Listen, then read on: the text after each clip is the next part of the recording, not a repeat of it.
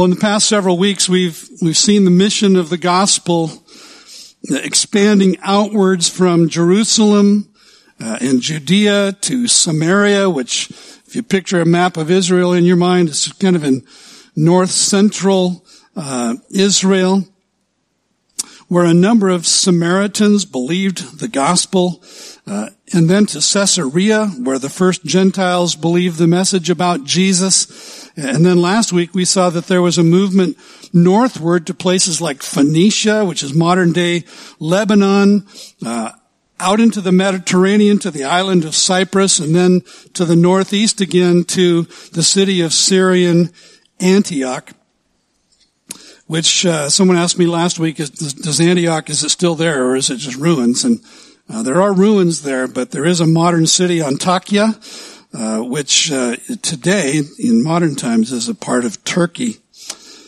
Um, at the time, Antioch was the third most significant um, city in, in the Roman Empire. Just after Rome itself and Alexandria, Egypt, uh, it becomes somewhat apparent that, that God was about to do something in Antioch, maybe was already doing something special in Antioch because there was a sudden movement, it seems, of Christians that felt called to go to Antioch uh, who who seem to have a spirit driven determination just just to get there.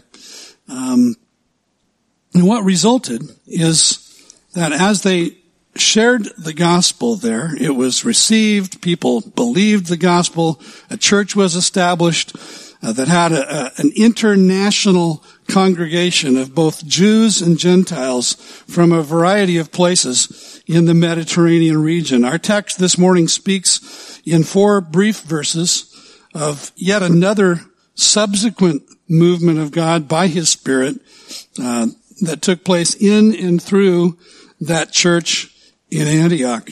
And will you please stand with me? Just four verses. You don't have to stand very long this morning. Four verses together.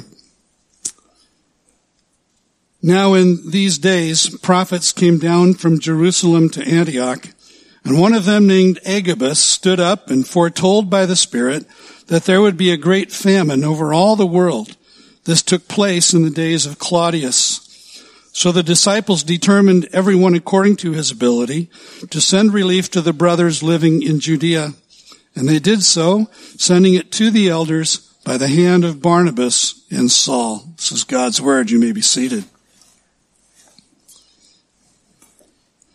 I thought about for a while just skipping these four verses. They seem kind of an odd little addendum to the rest of what happens in chapter 11. But the more I uh, read them and kind of pondered, uh, I realized that there's uh, there's some power in here in these four verses. I've, I've titled this message "How Not to Miss Out on a Movement of God."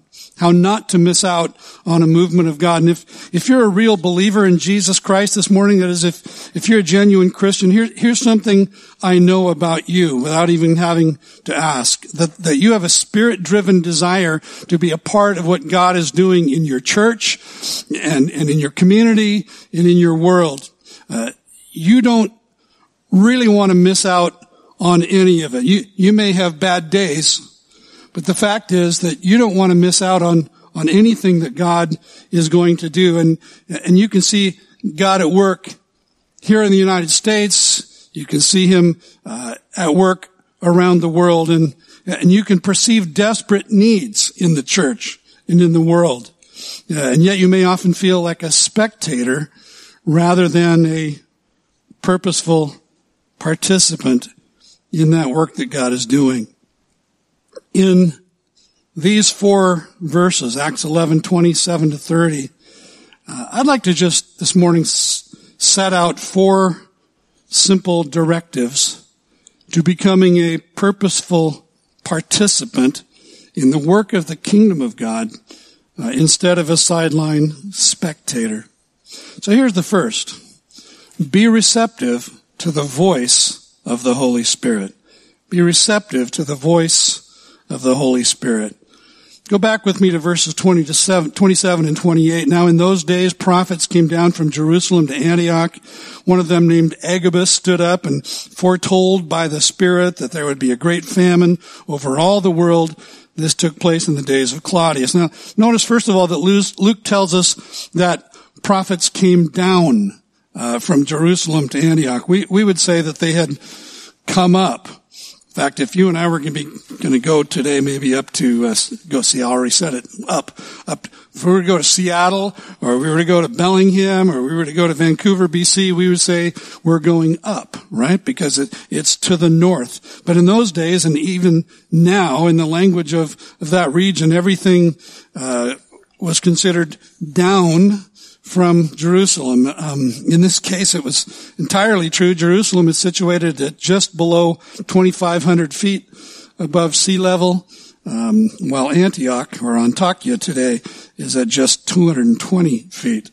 Uh, above sea level. It's kind of unusual, I think, then to also to to read about groups of prophets. Uh, in the Old Testament, we, we as we read about the prophets there, we we kind of get conditioned to think of uh, to thinking of prophets as somewhat singular, somewhat solitary. Um, sometimes they live in, you know, rural places apart from everyone else, and they they have strange diets and wear strange clothes and do strange things. They're they're just kind of singular, solitary people. But in the church age, even prophets, it seems, minister in community. How many of you know this morning that that we as Christians are always better together? We're always better together when we're serving together in community. And, and one of these prophets' name was Agabus. I, I didn't bother to find out what that name means. It's just interesting all by itself, isn't it? Um, this isn't his only appearance in Acts. He's this is kind of his uh, debut performance, but we're going to see him again in Acts chapter 21 when he delivers another pretty powerful, pretty profound prophecy. And some have said, in, in some cases quite strongly, that there, there is no place in the New Testament church for prophets. That because we have in the Old and New Testaments the fullness of revelation from God, the role of the prophet is no longer needed, It's no longer necessary, It's no longer relevant. And yet, and yet, in Ephesians chapter 4, for example, in verses 11 and 12, the apostle Paul wrote that he, that is God, gave the apostles, the prophets, the evangelists, the shepherds and teachers to equip the saints for the work of ministry for building up the body of Christ. And, and it's interesting, isn't it, that, that Paul, uh, saw an ongoing role for prophets and the ministry of prophecy in the New Testament church. And, and here he presents the spiritual gift of prophet alongside apostles, alongside evangelists, pastors, and teachers in that work of equipping believers to do the work of ministry so that the body of Christ will be built up. Well, what is the specific ministry of a prophet? Uh, as we look at the uh, the biblical witness, allow me to suggest just, just a simple definition that flows, I think, out of the whole of the Bible.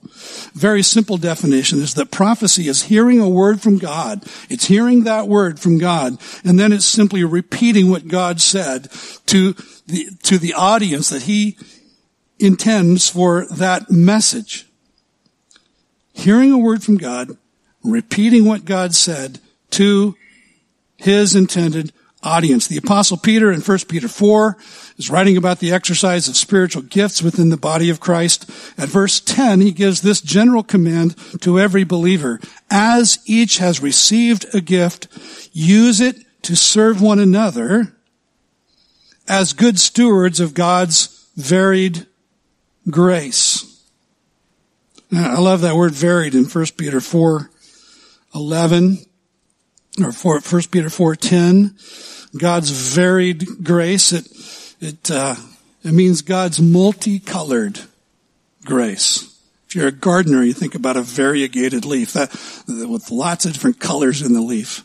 And that's that picture. It's just a kaleidoscopic view of, of all of, of the, the gifts that God has given to the church in all of their diversity and of all of their color and all of their influence. So each of us has received a gift, he says, so use it to serve one another as good stewards of that varied grace of God, that, that multicolored, multi-dynamic grace of God. And then in verse 11, he addresses those with the gift of prophecy and says, whoever speaks, speak as one who speaks the oracles of God. And hence this simple definition that prophecy is hearing a word from God and repeating what God said to his intended audience. In scripture, we find that there are two primary functions within that gift of prophecy. One, the one we think of most often is what I would just call foretelling. Foretelling, or, or another way of describing that is predictive prophecy. God revealing through the prophet things that are to come, that are necessary for the church to know and understand and to act upon. And then secondly, along with the ministry of foretelling comes the ministry of forthtelling. Forthtelling. Forthtelling is simply relaying to God's people truths that have been previously revealed in scripture. And, and in this sense of the prophetic gift, forthtelling is, is kind of the same as what we would call preaching today. It's a proclamation of the Word of God as He has already revealed it. So preaching must always be the exposition of God's revealed Word, guided by the Holy Spirit and delivered by godly Spirit-filled men and women. In Deuteronomy 18 verses 20 to 22, Moses gave to the Israelites a threefold test for those who would exercise the prophetic ministry. You didn't know you're going to get all this out of four verses, did you? But, but we don't often think about the, the prophetic ministry as it exists today, as it, as it ought, as it ought to be exercised in the church and as we see it being exercised here through Agabus and his buddies. So I just thought, why not take a moment and, and just kind of unfold it. I don't have time to do an exhaustive presentation today, but, but some, some basic principles. So again, Deuteronomy 18 to 20, 20 to 22, a, a, threefold test for those who would exercise uh, this gift, this ministry of prophecy. And he says, but the prophet who presumes to speak a word in my name that I have not commanded him to speak, or who speaks in the name of other gods, that same prophet shall die. And if you say in your heart, how may we know the word that the Lord has not spoken? In other words, how do we discern between that which God has spoken and that which he has not? When a prophet speaks in the name of the Lord, if the word does not come to pass or come true, that is a word that the Lord has not spoken. The prophet has spoken it presumptuously. You need not be afraid of him. So from this passage, three simple tests for a prophet. First, a prophet must speak in the name of the Lord God. Prophet Ezekiel in chapter 22 was laying out a list of tragic conditions in Israel that taken together added up to a national disaster. And he described one of them in verse 28 when he said, her prophets, her prophets have smeared whitewash for them, seeing false visions and divining lies for them, saying, thus says the Lord God, when the Lord has not spoken. Prophets have smeared whitewash, and today we would say hogwash. Right? Seeing false visions, divining lies for them, saying, thus says the Lord God, when the Lord has not spoken. You know, I'll never forget, uh, one of the pastors in a church I served formerly, when, uh, who when recruiting people to serve in the area of, of ministry that he oversaw, had the habit of saying to them, God has given me a vision for you serving in this way. You just fill in the blank, you know, whatever, whatever it was he was looking for. And I heard one day from one of those people, Pastor Jim, I heard from Pastor, mm-mm-mm. I heard from him that he has a vision for God, from God for me serving in this particular area. And, and I have not heard God speak one thing to me about that. And when I heard about that, I, I went back to that pastor and I, I proceeded to exhort him to uh, cease and desist, using that very inappropriate and I think manipulative approach. And because what was he doing? He, he was lying to them about a vision from God in order to persuade them to serve. And he was saying, in the words of the prophet Ezekiel, thus says the Lord God, when the Lord God has not spoken. The vision came from his imagination and his need for personnel. By the way, I have a vision for each of you from God to serve at kids camp. Just, just so you know. But what was he doing? He, he was putting people in, in a very uncomfortable sit position because if they happened to say no, then were they opposing God? Were they disobeying God? Um, and, and, and were they being insubmissive to their leader? And by the way, if God is calling you to serve in a specific area, he, he may, he may tell a leader first, but somewhere along in that conversation, he's going to clue you in that he wants you to serve there as well. It won't be just from the leader. Secondly, second principle, a prophecy must be in accord with the revealed word of God.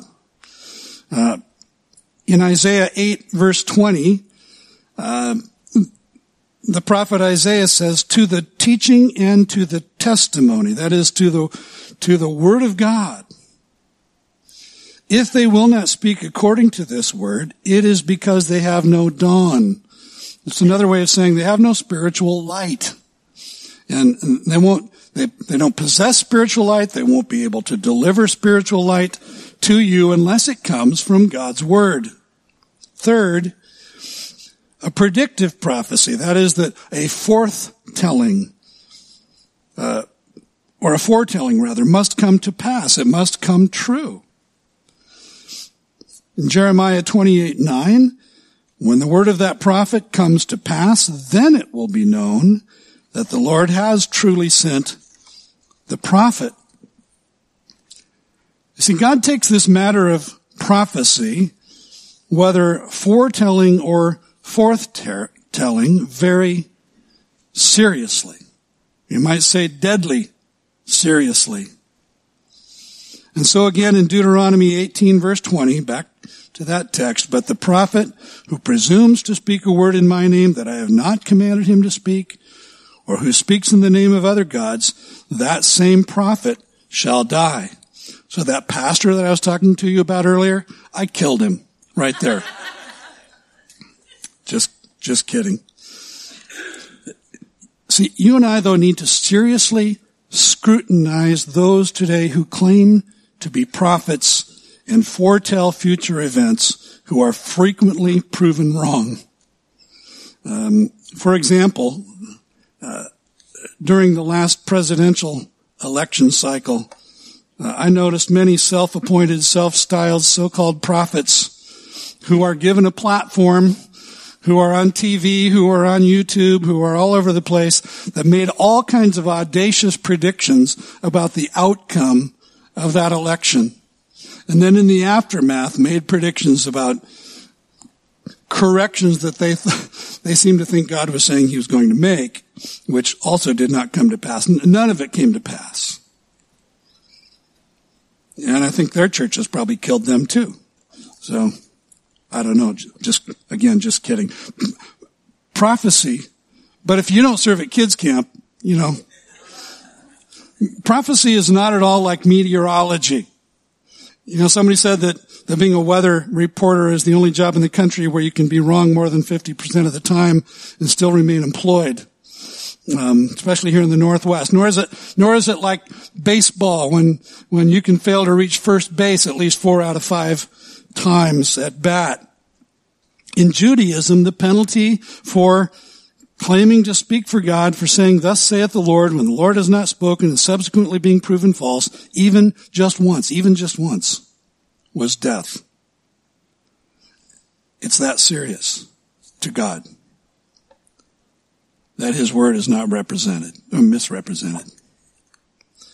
Back then to Agabus. Was Agabus receptive to the voice of the Holy Spirit? He was. Luke says that, that he prophesied by the Spirit. His credibility as a prophet of God was proven to be genuine by the fact that the famine he, that famine that he predicted actually came to pass. Biblical historians estimate that Agabus gave his prophecy in about 44 AD and that the fulfillment came about two years later in AD 46. Well, what was the nature of the prophecy again? He, it was a predictive prophecy, a foretelling that there would be a great famine over all the world. And we need to understand what he's saying there because in fact, the word Agabus used didn't predict a worldwide famine in the way we might think of it. But, but rather that word is oikumene. It's a, it's a distinctive word that, that meant only the inhabited world. Inhabited world, which gives still a lot of latitude. Uh, I understand that the Romans often use this word in an exaggerated sense as a euphemism for just the Roman Empire. They were arrogant enough to think that they were, they were the inhabited world. but the famine that Agabus prophesied took place, Luke tells us, in the days of Emperor Claudius Caesar. That's kind of the way they dated things back then. When did that happen? It happened during the reign of Claudius. Well, he reigned from about 41 AD to about 54 AD. And historians have uh, actually no record of a worldwide famine nor even of a, an empire-wide famine during those years. However, However, the Roman historian Suetonius wrote that there were actually frequent famines here and there, maybe not a worldwide famine, not, maybe not an empire-wide famine, but frequent famines here and there all across the empire at various times in various places. Another historian of the day, Josephus, wrote of a great famine during the reign of Claudius that affected the region of Judea, which was, which is where the city of Jerusalem is, uh, which was the result of a succession of bad harvests uh, in Judea and then kind of the, the rolling effects of famine in other parts of the empire. So as a result, many people in Judea were very hungry. Many of them died of starvation during that period of time. So Agabus was, was receptive to the voice of the Holy Spirit. As we will see, so were the disciples in Antioch, which leads us to the second principle, which is be responsive to real human need. Be responsive to real human need. Why? Because that's what real Christians do. That's what real Christians do. You know, I was thinking about this scenario this past week and wondered how Christians might respond to a similar prophetic message if they received it today. And I think that there would most likely be some who would freak out. They'd, they'd blame the whole thing either on the Republicans or the Democrats, depending on their political posture. They, they might quit their jobs, uh, sell their homes, probably move to Idaho, Texas, or Florida. What do you think? Right? Kind of a pilgrimage going on to all those places. It also occurred to me that there would be some whose response could be summarized in the statement, I'll take care of me and my family. I'll take care of me and my family. And so they, they turn their front yards and their backyards into, you know, raised garden beds and buy some chickens, start growing chickens, uh, stock up on ammunition, um, ammunition. I'll, I'll take care of me and my family. And there, then there will probably be others who would say, we will take care of us. Uh, speaking of their own church or even of their own community. And, and notice that both responses. I'll take care of me and my family. We'll take care of we and us. Would be inwardly focused. They would be self-serving. They would be self-protective. But listen to what the apostle John had to say. We know that we have passed out of death into life because we love the brothers. Stop right there. We know that we have passed out of death into life. Why? Because we love the brothers. We know that our spiritual condition of spiritual death has been changed and now we are spiritually alive. Why? How do we know that? By this one diagnostic that we love the brothers. Not that we have right doctrine, not that we have the right political stance, not even that we just do good deeds, but because we love other Christians. We love other Christians. So John's giving us a, a critical diagnostic for, for assessing our spiritual vitality. I wonder if you've ever had a question about whether you're really a Christian. Most of us have. Most of us have, have had those thoughts. Uh, am I really born again? Am I really, have I experienced, have I caught the real disease? Have I really been, experienced that transformation that the Bible talks about, that regeneration of being, being transferred from death to life, being born again? And John says, here's how you can know. Do you have an abiding, active love for other Christians? Are, are, are, you driven to be part of the Christian community? Are you driven to, to be living in vital relationships with others within the community of believers? Let's continue. He goes on, whoever does not love abides in death. You hear that? If you don't love, if that's not your basic posture, it's possible you're not even spiritually alive. Everyone who hates his brother is a murderer, and you know that no murderer has eternal life abiding in him. And again, let's hit the pause button. Do you hate your brothers and sisters in Christ? And you say, oh, of course not Of course I don't hate my brothers and sisters in Christ. I, I wouldn't want to do any, anyone wrong or inflict pain or punishment in, in any way on them. Now let me just suggest to you this morning that, that hatred is not that. Uh, hatred is not accurately defined as active animosity that's, that's kind of laced with anger. Instead, hatred, as if you think about it as the opposite of love, is active apathy. Of not feeling anything in particular when it comes to other believers in Christ. And so I ask you this morning, does your brand of Christianity, your particular brand of Christianity, allow you to stand apart from the local church, apart from the community of believers, to, to not feel any particular motivation or longing to be vitally and integrally engaged in relationship within a local church, to divorce yourself from the needs of, of other believers that you might otherwise have the resources to meet. That would be a biblical definition of hatred. It's active apathy. He goes on, by this we know love, that, that he laid down his life for us, and we ought to lay down our lives for the brothers. And again, we, we might say, well, man, if, if push came to shove, I'd, I'd give my life for someone else. But in what he's about to say next, John's going to provide us with a practical application of what he thinks laying down our lives for each other ought to look like. And remember, we're talking about scripture that's inspired by the Holy Spirit. That's God speaking through John. He says, but if anyone has the world's goods and sees his brother in need, yet closes his heart against him, how does God's love abide in him? Little children, let us not love in word or talk, but in deed and in truth. And while we're at it, let's just, let's just throw in the words of James, the brother of Jesus, in chapter 2, 14 through 17, when he says, What good is it, my brothers, if someone says he has faith, but does not have works? Can that faith save him?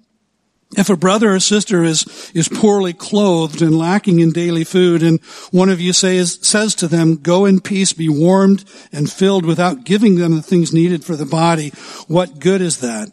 So also faith by itself, if it does not have works, is dead. Is dead. Between John and James, we're, we're given a clear diagnostic, aren't we?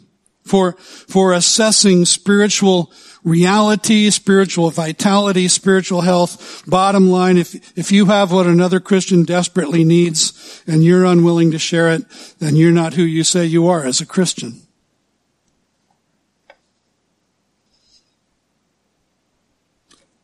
You like me to move on? Probably. Here's the next principle. Be ready to give and serve generously. It flows right out of that, doesn't it? Be ready to give and serve generously. Let's, let's look back at, at our text again, Acts 11, 29 and 30. So the disciples determined, everyone according to his ability, to send relief to the brothers living in Judea. And they did so, sending it to the elders by the hand of Barnabas and Saul. So the disciples in Antioch were receptive to the voice of the Holy Spirit themselves. They acted in compassion and generosity. It says a lot about the church, about the character of the church in Antioch. And, and maybe it's no wonder then that the surrounding community called them Christians. Because what they saw in the life of that church reflected what, what they kind of knew about Jesus. It's funny about the world having this sixth sense about whether we're real or not. Jesus said, by this all men will know that you're my disciples, that you love one another. And, and, and the late Francis Schaeffer, I've said this to you a lot of times, but it's, it's kind of an important thing. He, he said, it seems like God has given to the world the right to judge whether we're, we're, we're authentic in our claim to be the disciples of Jesus Christ by this one thing. Is, is there an observable, tangible, practical love within the community of believers?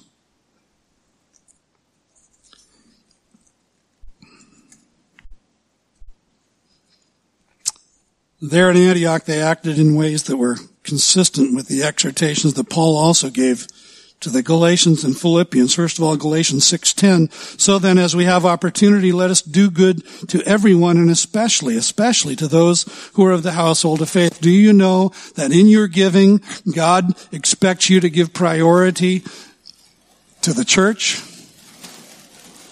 And I'll use big C church but in practical terms, in the New Testament, it was the little c church as well, the local church. Philippians 2, 4, and 5.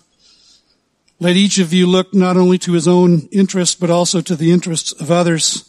Have this mind among yourselves, which is yours in Christ Jesus. I remember memorizing the book of Philippians at one time and, and, uh, and when I memorized it, that that last phrase, which is yours in Christ Jesus, said, um, which was all which was also in Christ Jesus.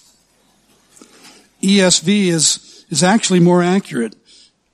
Have this mind among yourselves, which is yours, not not which should be yours, but which is yours in Christ Jesus. And here's here again is a, another diagnostic statement.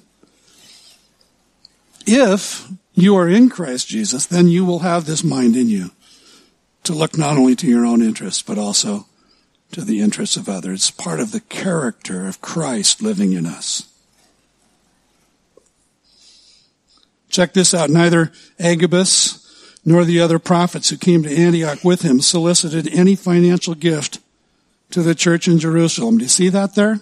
These guys aren't peddling anything. They're not solicitors. Agabus came and said, this is going to happen. There's a famine coming that's going to hit Judea.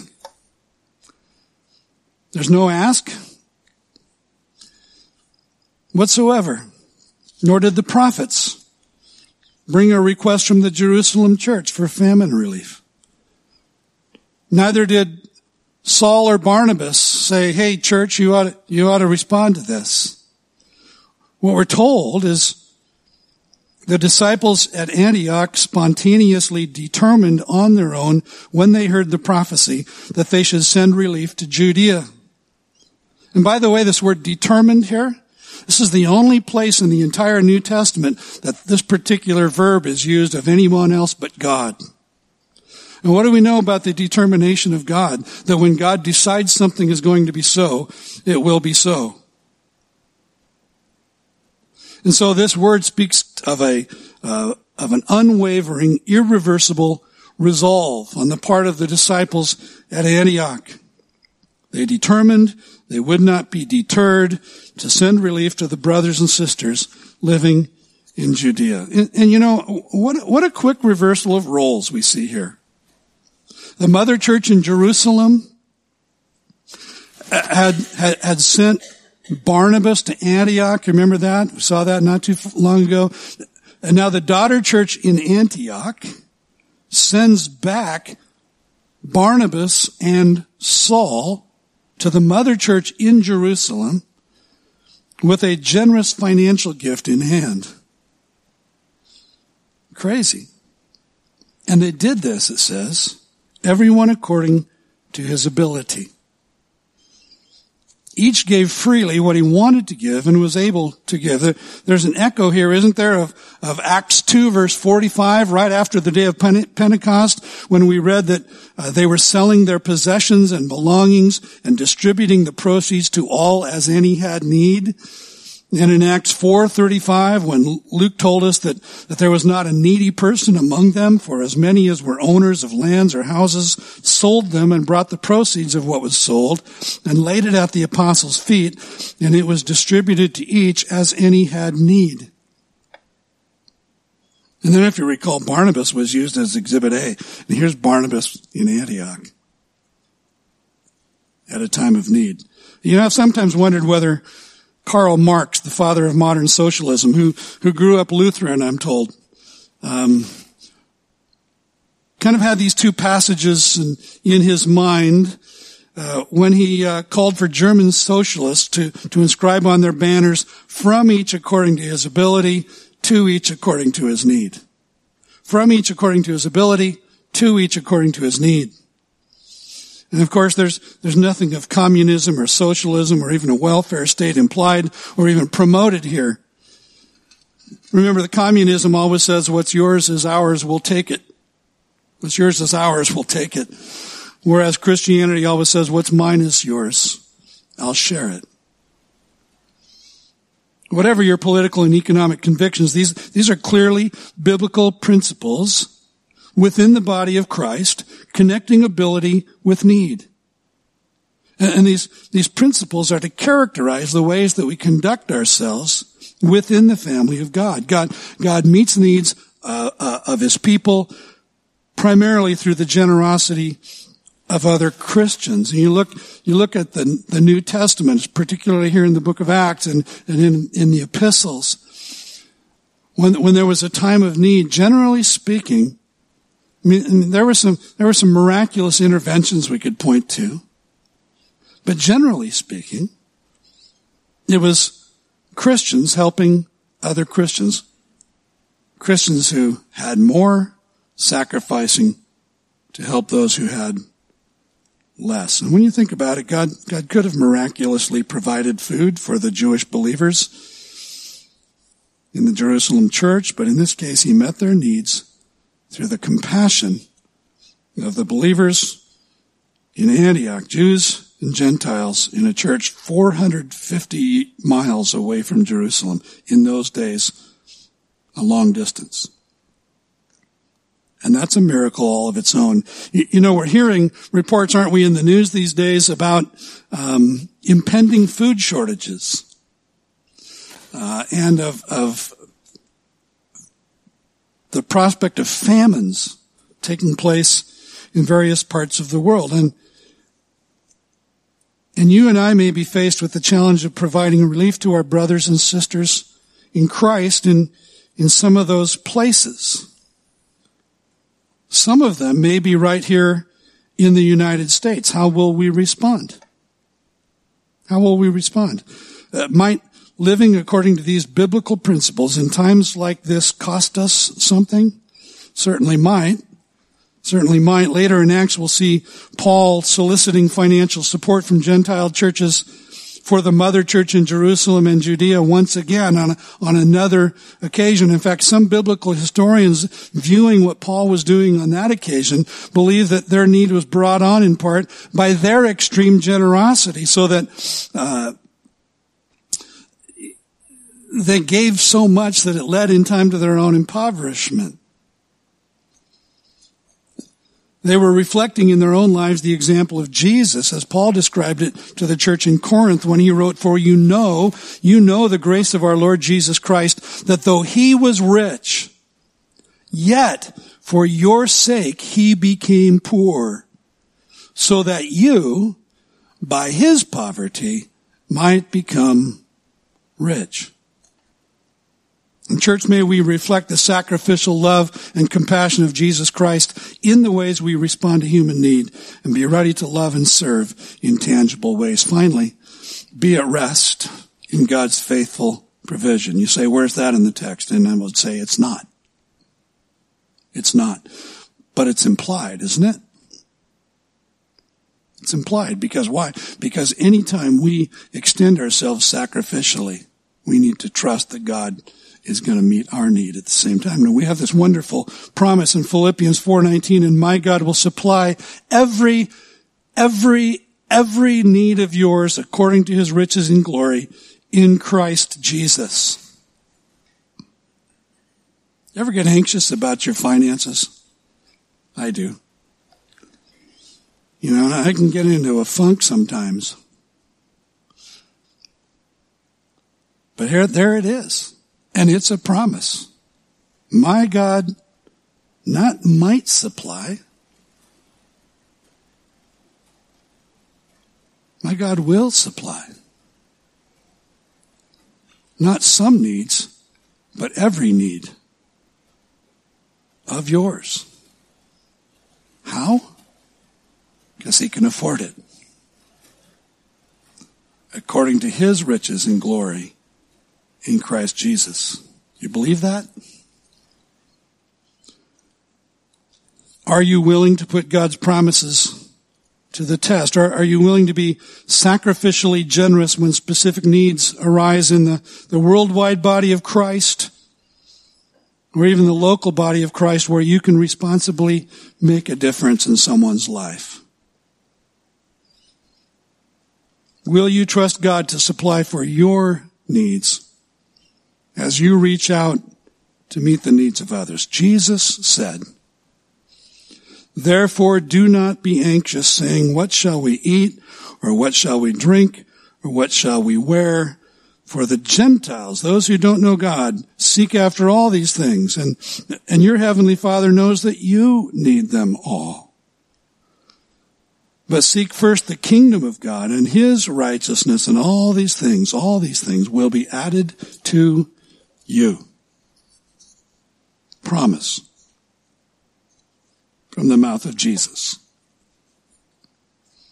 So here in Acts 11, 27 to 30, these four little verses, Luke, Luke's given us a description of a moment in the life of, uh, uh, of the first century church that can serve as a diagnostic for the life of the 21st century church and, and directives that will help us not to miss out on a movement of God. See, if you and I will, will put into practice these simple principles, I, I think we'll find uh, ourselves no longer sitting on the sidelines as spectators, but rather getting into the game, purposely participating in, in what God is about in this world. So here they are again, all four, be receptive to the voice of the Holy Spirit, be responsive to real human need, be ready to give and serve generously. And be at rest in God's faithful provision, knowing that you can never, ever, ever outgive the Lord. It's impossible. He will always provide. God has much for us to do in the days and months and years ahead. May I ask you, will, you please partner with us? Uh, not as sideline spectators, but as purposeful participants in, in all that God wants to do in and through Life Point Church? Will you pray for the, the clear direction of the Holy Spirit for each of us and all of us? Will you pray for the, the leaders of the church, the pastors and the elders? And will you give as, as God leads you? Will, will you serve where God wants you? Let's pray. Lord, thanks for uh, these four verses. Four little seemingly insignificant verses when we first read them, and yet, uh, wow, what a moment in the life of uh, the church in Antioch, in the life of the church in Jerusalem, in the life of uh, of your kingdom uh, being realized and being acted upon uh, in the church. And Lord, may we be equally responsive in loving and serving each other so that maybe, maybe the people of Olympia and Lacey and Tumwater, Thurston County would, would look at Life Point Church and call us Christian. Because we're living in ways that reflect and loudly proclaim the name of Jesus. And we pray in that name. Amen.